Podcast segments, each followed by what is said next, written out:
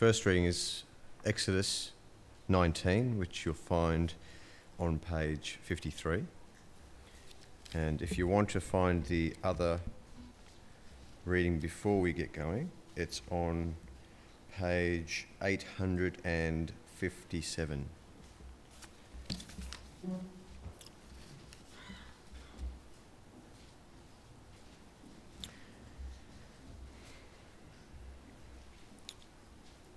In the third month after the Israelites left Egypt, on the very day they came to the desert, they came to the desert of Sinai. After they set out from Rephidim, they entered the desert of Sinai, and Israel camped there in the desert in front of the mountain. Then Moses went up to God, and the Lord called to him from the mountain and said, This is what you are to say to the house of Jacob, and what you are to tell the people of Israel. You yourselves have seen what I did to Egypt, and how I carried you on eagle's wings and brought you to myself. Now, if you obey my, me fully and keep my covenant, then out of all nations you will be my treasured possession. Although the whole earth is mine, you will be for me a kingdom of priests and a holy nation.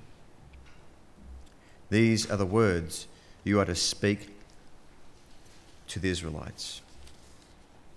So Moses went back and summoned the elders of the people and set before them all the words the Lord had commanded him to speak.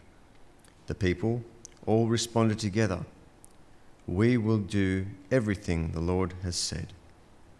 So Moses brought the answer back to the Lord. And the second reading is 1 Peter chapter 2, verse 4 to 12. 1 Peter chapter 2, verse 4 to 12.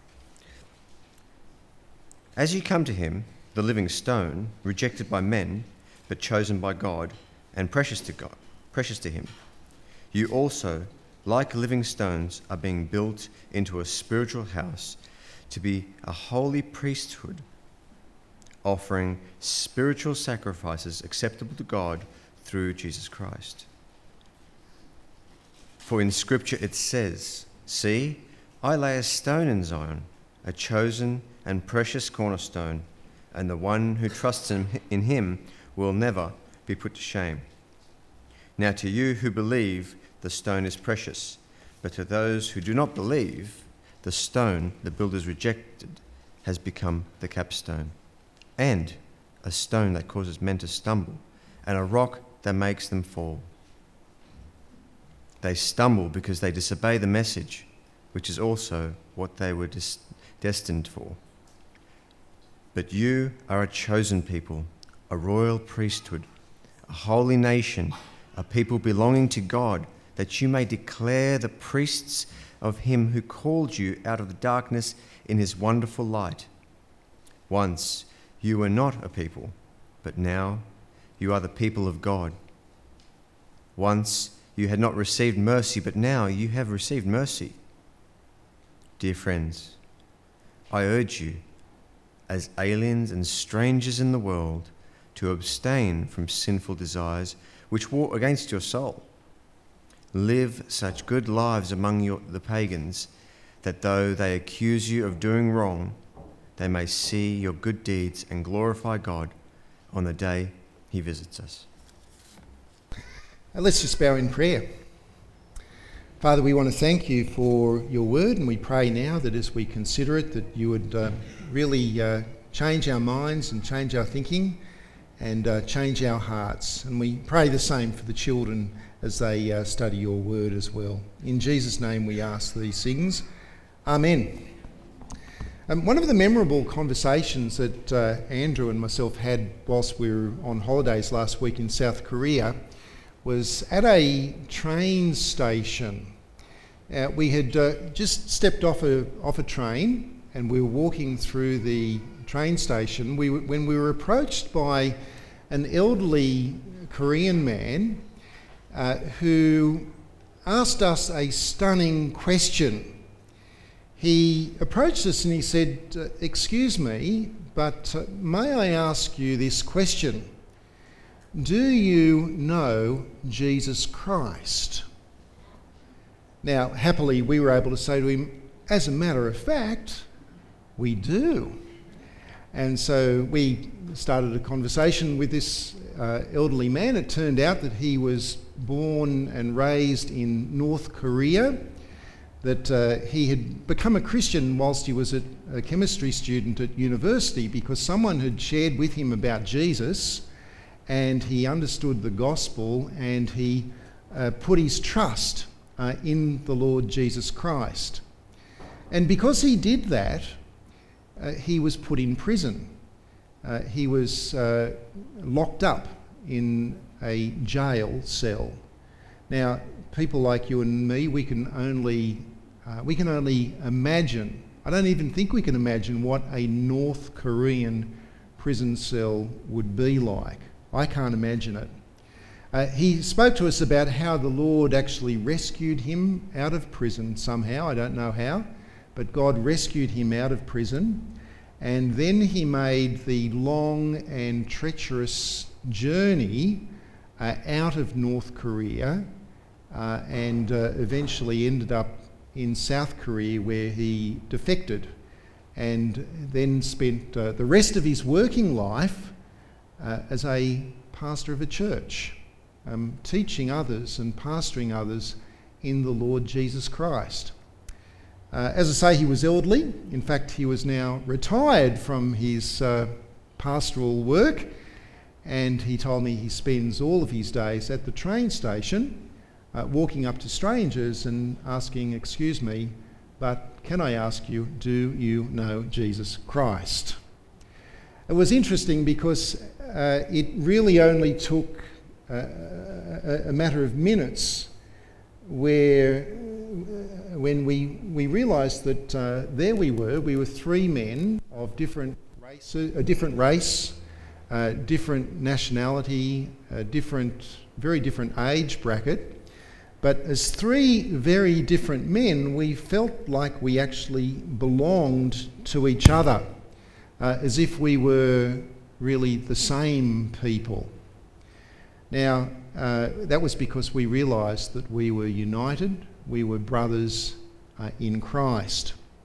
Now, of course, it's not every day that you happen to stumble across a North Korean uh, Christian who is a defector who has been to prison for the sake of his faith, but most of us will have experienced that same sense of oneness when we have uh, met up with a, a person who turns out to be a Christian and a genuine Christian, and within a matter of a few minutes, we uh, start to feel like we've known this person all our lives. Do you know what I'm talking about?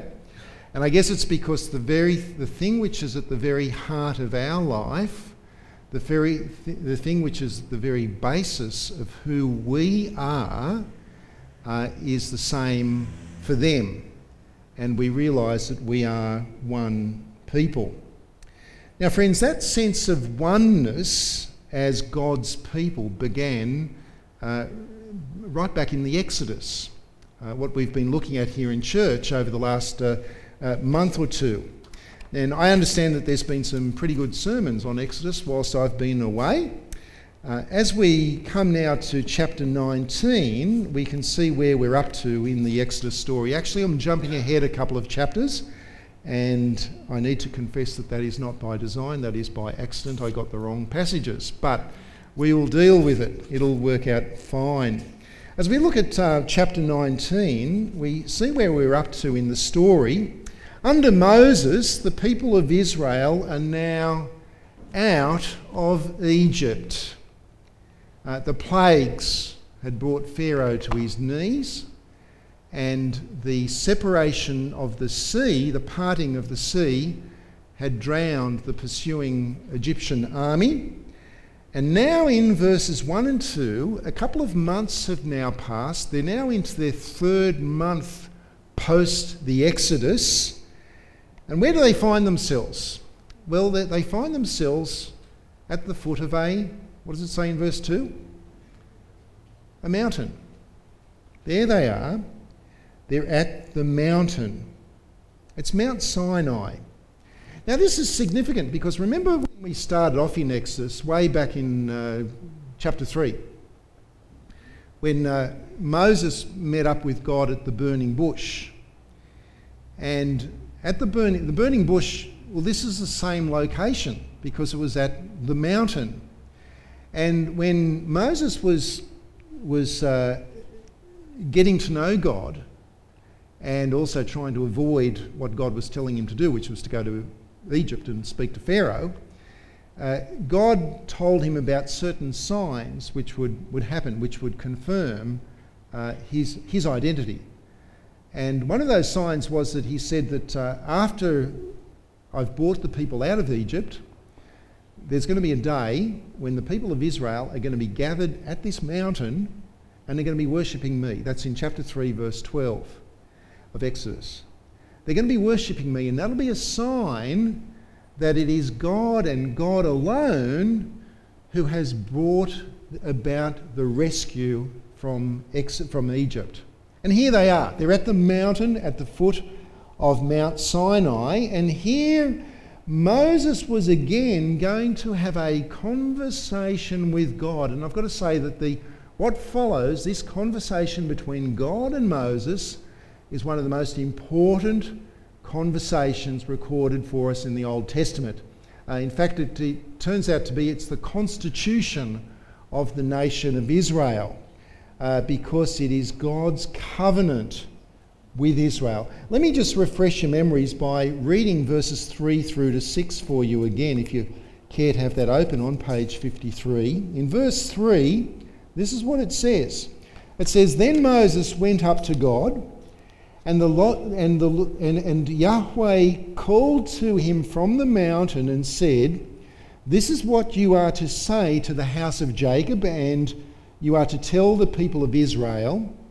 And here it goes You yourselves have seen what I did to Egypt, and how I carried you on eagle's wings and brought you to myself.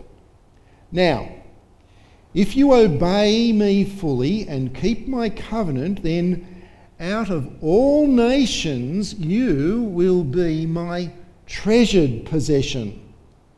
Although the whole earth is mine, you will be for me a kingdom of priests and a holy nation. These are the words you are to speak to the Israelites. Now, what is it telling us? Well, first of all, it tells us about Israel's identity. I remember an experience I had about 20, uh, over 20 years ago. We were ministering out in Inverell, and uh, there's lots of dirt roads, a lot, lot of countryside out there. And we're driving along this dirt road one day at a reasonably slow speed when I saw something on the road up ahead of me uh, in the middle of the road, and as I got closer, it was I was in awe uh, at this creature. It was a it was a huge eagle that was just standing standing right in the middle of the road, and he wasn't going anywhere. I stopped my car, and I was just in awe of this creature. Eagles are like that, and when they spread their wings, oh my goodness what a creature. They are so great that the great nation of America chooses the eagle as its symbol because the, the, it is a great symbol of strength, and with outstretched arms, it is a, a symbol of, of unstoppable soaring movement. And what we see here is that it wasn't because of Israel's strength that they got themselves out of trouble in Egypt. No, it was as if God was an eagle who had swooped down, had picked them up, and had carried them off and was gliding with outstretched wings, carrying them into safety. In other words, it's a great picture. It's a great picture which says that it is all God. God has done this. Nothing about Israel.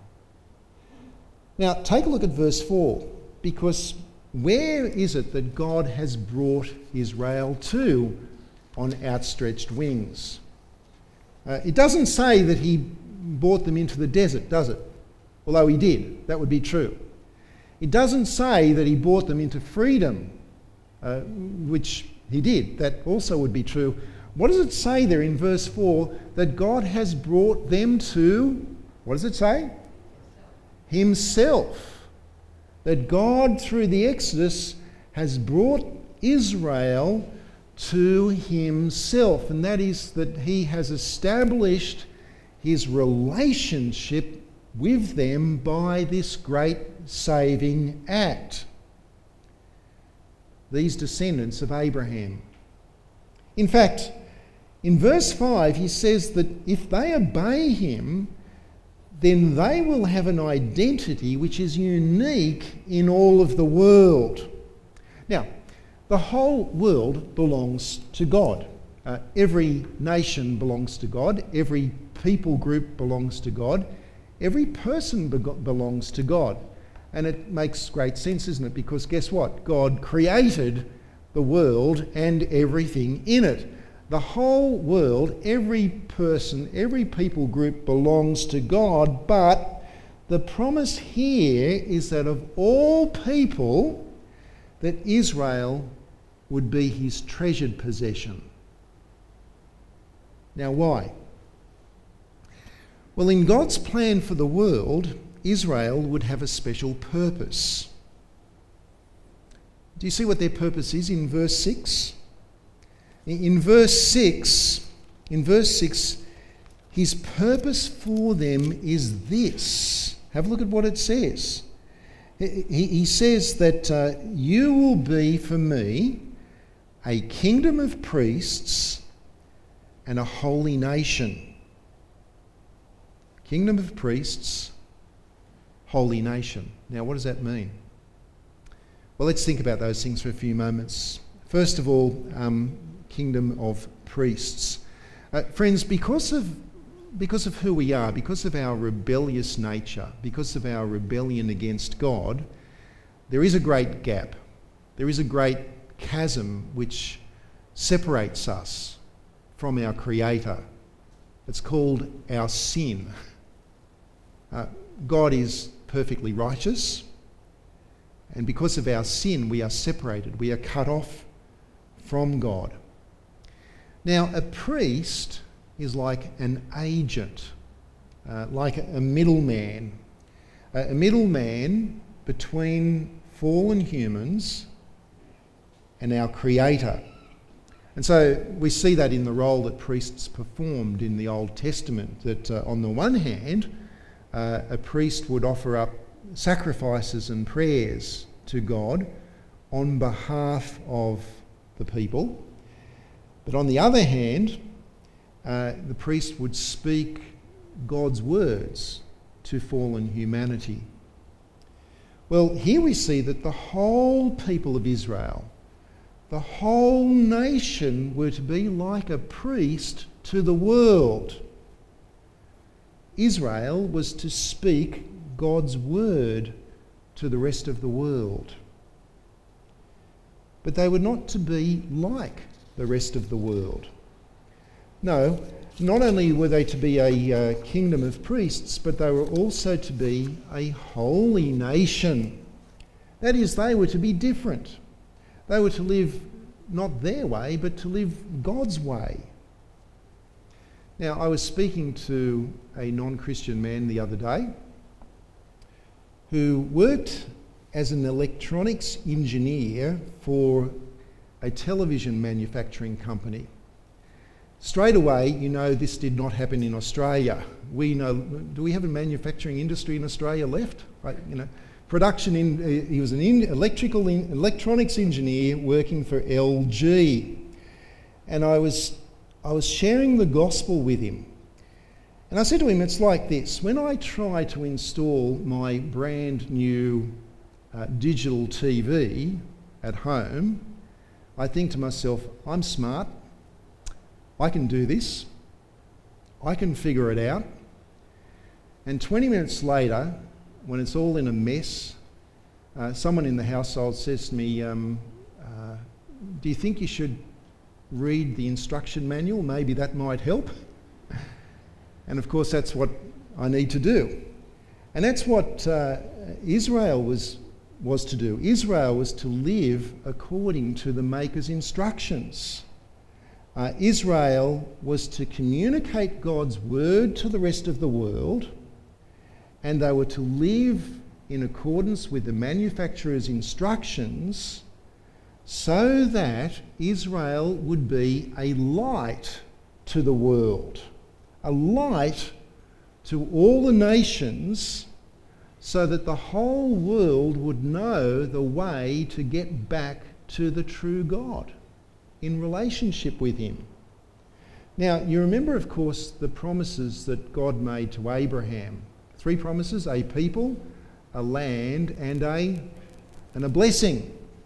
Uh, Genesis chapter 12, verse 3 God said to Abraham that all peoples on the earth will be blessed through you, meaning through his descendants. All people on the earth, this is very outward looking, this is not just centralised in Israel alone, this is Israel being a light to all of the world. All peoples on the earth are going to be blessed through you. Rescued by God, a kingdom of priests, a holy nation. But it wasn't automatic. Um, Israel had to decide whether or not to sign up for this. Uh, a week or so ago, I had to sign an agreement. Let me tell you about this agreement. It's quite interesting. Uh, you know, there's North Korea and there's South Korea, and there's this territory that separates the two. There's different layers of territory. The, the outer layer is, is the civilian exclusion zone, and then inside that is the demilitarised zone. And there's a section in that called the Joint Security Area, and that's where the North Koreans sometimes come and meet with the South Koreans and they talk about things. And there's a line that goes through the middle of the Joint Security Area, which is called the Military Demarcation Line. Uh, you do not step over that line. Uh, step over that line, and we were told you will be shot. Uh, no question about it. So before we went into the joint security area, metres away from the military demarcation line, our uh, US, the two US soldiers who were escorting us and the people that we were with, uh, they were military police, they, they sat us down in a room and they handed us uh, an agreement and a pen with which to sign the agreement. Let me read to you part of the agreement.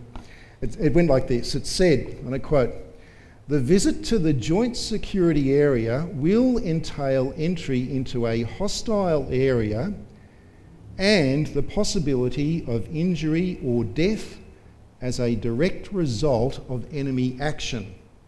And you had to sign that to say, I understand it and I agree to it. How long do you reckon it took Andrew and me to think about that before signing on the dotted line? About two seconds. About two seconds, we said, Yep, we can sign up for that, no worries. Friends, it seems that Israel thought about God's covenant for approximately about the same two seconds before they signed up for it. Notice the conditions. In verse 5, they were to fully obey God and to keep his covenant. The question is do you understand that? Do you agree to it? How did Israel respond? Verse 7, check it out, verse 7. In verse 7, so Moses went back and summoned the elders of the people and set before them all the words the Lord had commanded him to speak. The people all responded together we will do everything the Lord has said. And so Moses brought their answer back to the Lord. We will do everything the Lord has said. We will obey him fully.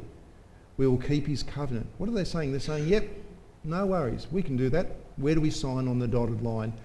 How long do you think it took before they started breaching that covenant?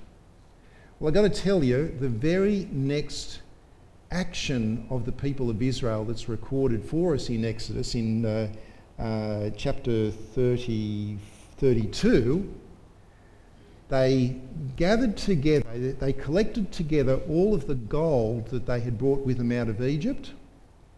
They melted it down, and with that gold, what did they make? They made a golden calf. They worshipped the calf, they worshipped the idol, saying, These are the gods who brought us out of Egypt. Didn't take long, did it? Not a ter- terribly great commitment to what they'd signed up to. It didn't take long, and yet this was only the beginning. The beginning of a long history, a history of Israel forgetting about God, forgetting about what He'd done in bringing them out of Egypt and establishing that relationship with them, and just blending in with all of the nations around them when they were supposed to be distinct, when they were supposed to be a light to the nations around them. But Israel's failure prepares us and points us to Jesus. Uh, for Jesus is the true Israelite. Everything which Israel was meant to be but was not, Jesus is. Jesus was perfectly holy, uh, for at every point he perfectly obeyed uh, God the Father. Jesus is the perfect priest. He is the perfect go between who offered up himself as a sacrifice for sin, so that sinful people like you and me can be forgiven and reconciled with our Creator. What it means is that the one who was perfectly holy was the perfect priest who performed the perfect sacrifice. Now, who did Jesus do this for? Well, he did it for you and me, didn't he? Are we Israelites? Are we descendants of Abraham? I don't know about this particular uh, group us gathered here today, but I do know in the first service there were at least two people with Jewish um, background, Jewish blood running through their veins. Uh, one of them's in the Sunday school at the moment teaching the kids. Uh, but I take it that the vast majority, if not all of us, are not Jewish, that in fact we are, we're Gentiles, uh, that we are from other nations. Now, can I tell you, can I ask you rather to turn to the New Testament um, to 1 Peter chapter 2, just for a moment. 1 Peter chapter 2. And uh, you'll find that on about page um, 858. Uh, the Apostle Peter has written this letter to a church which is made up of uh, most likely uh, Jewish people and also Gentiles, uh, non Jews. It's made up of Jews and Gentiles who have heard the gospel and have put their trust in what Jesus has done for them. And uh, take a look at verse 9, just how he speaks to them. In verse 9, he says, But you are a chosen people, a royal priesthood, a holy nation a people belonging to God, that you may declare the praises of him who called you out of darkness into his wonderful light. Once you were not a people, but now you are the people of God. Once you had not received mercy, but now you have received mercy. He goes on to say, Dear friends, I urge you as aliens and strangers in the world to abstain from sinful desires which war against your soul. Live such good lives among the pagans that though they accuse you of doing wrong, they may see your good deeds and glorify God on the day that He visits us. Now, how does he describe this group of Jews and Gentiles? Well, he describes them as chosen people royal priesthood, holy nation. Now, what does that sound like? Sounds a bit like God addressing the Israelites at the foot of Mount Sinai, doesn't it? That's what it sounds like. But it's addressed to people like us. It's addressed to people from all races and all nations. And by extension, as we read it, it's addressed to Australians. For if we are people who trust in Christ, then we are the new Israel. United not because we've been saved through the Exodus, but because we've been saved through the, the new Exodus, the death and the resurrection of Jesus for us. Uh, you know, um, standing in a train station in Korea with a man who was a complete stranger, we realised that we were actually the same people, brothers. And we thought, well, because we're brothers, because we're the same family, then we've got the same father. And because we've got the same father, why don't we have a talk with our father? So, there in this crowded train station, the three of us stood there and, uh, and we just prayed. And we, uh, we thank God for who He is and we thank God for salvation in Jesus. And Andrew and I, we prayed for this North Korean man and we prayed for his, for his ministry. And he prayed for us and prayed for Australia and for you guys as well.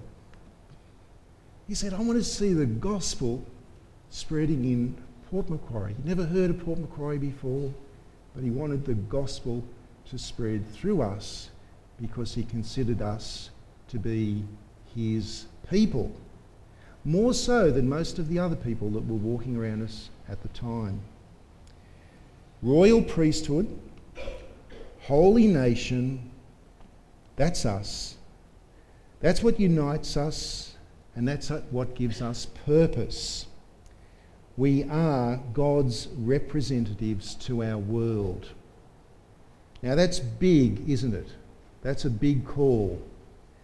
Because God has a purpose for us, and His purpose is first of all that we should therefore be holy.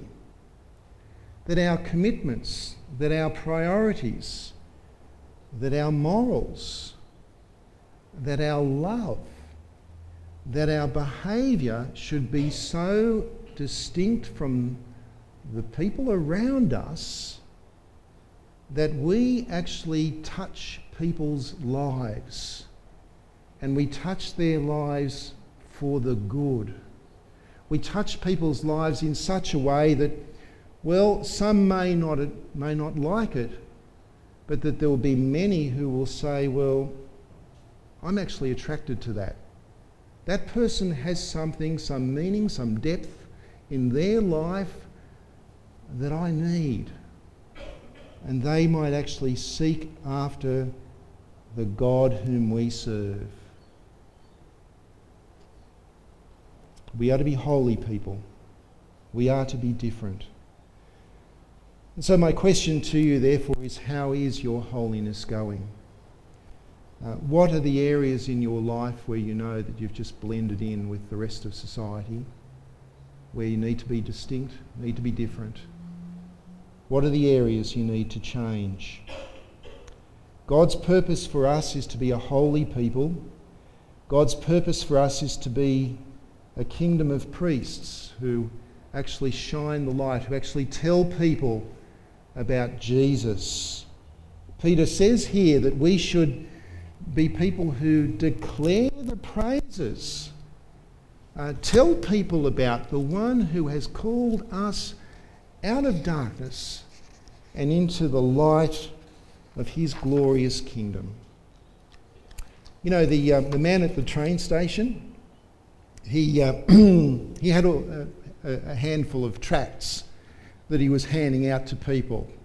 And it was obviously it was all written in Korean, but he said to us, Look, you might as well have one of these tracts in any case. And he handed us this tract, and uh, we thought we'd, we'd love to know what it says, but uh, it was written in Korean, and we thought, well, it's actually not of much use to us.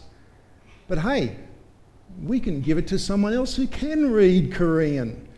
And there was a friendly uh, lady that we met, um, and we got talking to her and had great conversations with her. And uh, we told her that we that we we're Christians. We we love the Lord Jesus Christ, and it'd be really good for her to know the Lord Jesus Christ as well. And so I, I gave her the tract, and uh, she was thankful for that. And as she glanced through it, she pointed out to us a couple of lines in the tract in Korean that said, Once you've read this, why not think about passing it on to someone else so that they can read about it as well? And she said, Well, you've passed it on. And she said, I'm going to read it and I'm going to find someone to pass it on to as well. Is it any wonder that 40% of the population of South Korea claim to be Protestant Christians? Uh, biggest group amongst them actually are Presbyterians. And it was explained to me that uh, the Presbyterian, Presbyterian Australian missionary was the first person to die for his faith uh, as a missionary in, uh, in Korea. And it was because of him that many other Presbyterians came and shared the gospel in Korea. And now they're pretty keen to come to Australia and to share the gospel with us. And I'm saying, please come, please pray for us. But what about us, though? What about our sharing of the gospel?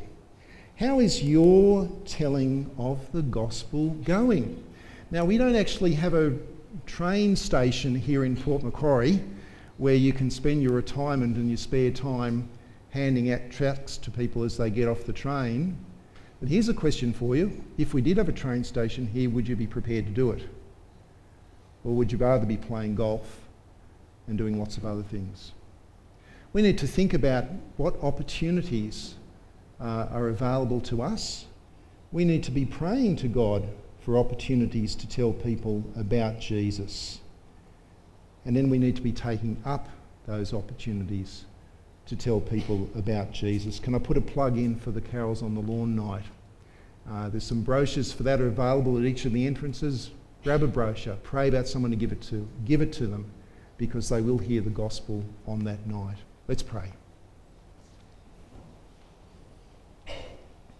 Father, we want to thank you for your glorious gospel that unites people from all different backgrounds as one people, as your chosen people, as a royal priesthood and a holy nation.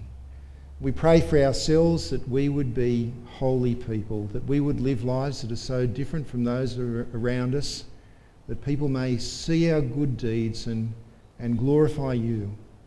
Father, we pray that we would be people who uh, passionate to declare uh, the praises of you, the one who's called us out of darkness into the light of your glorious kingdom and your, through your gospel. Grant us opportunities, we pray, and grant us the faith and the courage and the conviction to take up those opportunities, that more and more people in our town and in our land would turn to you and join your people. Amen.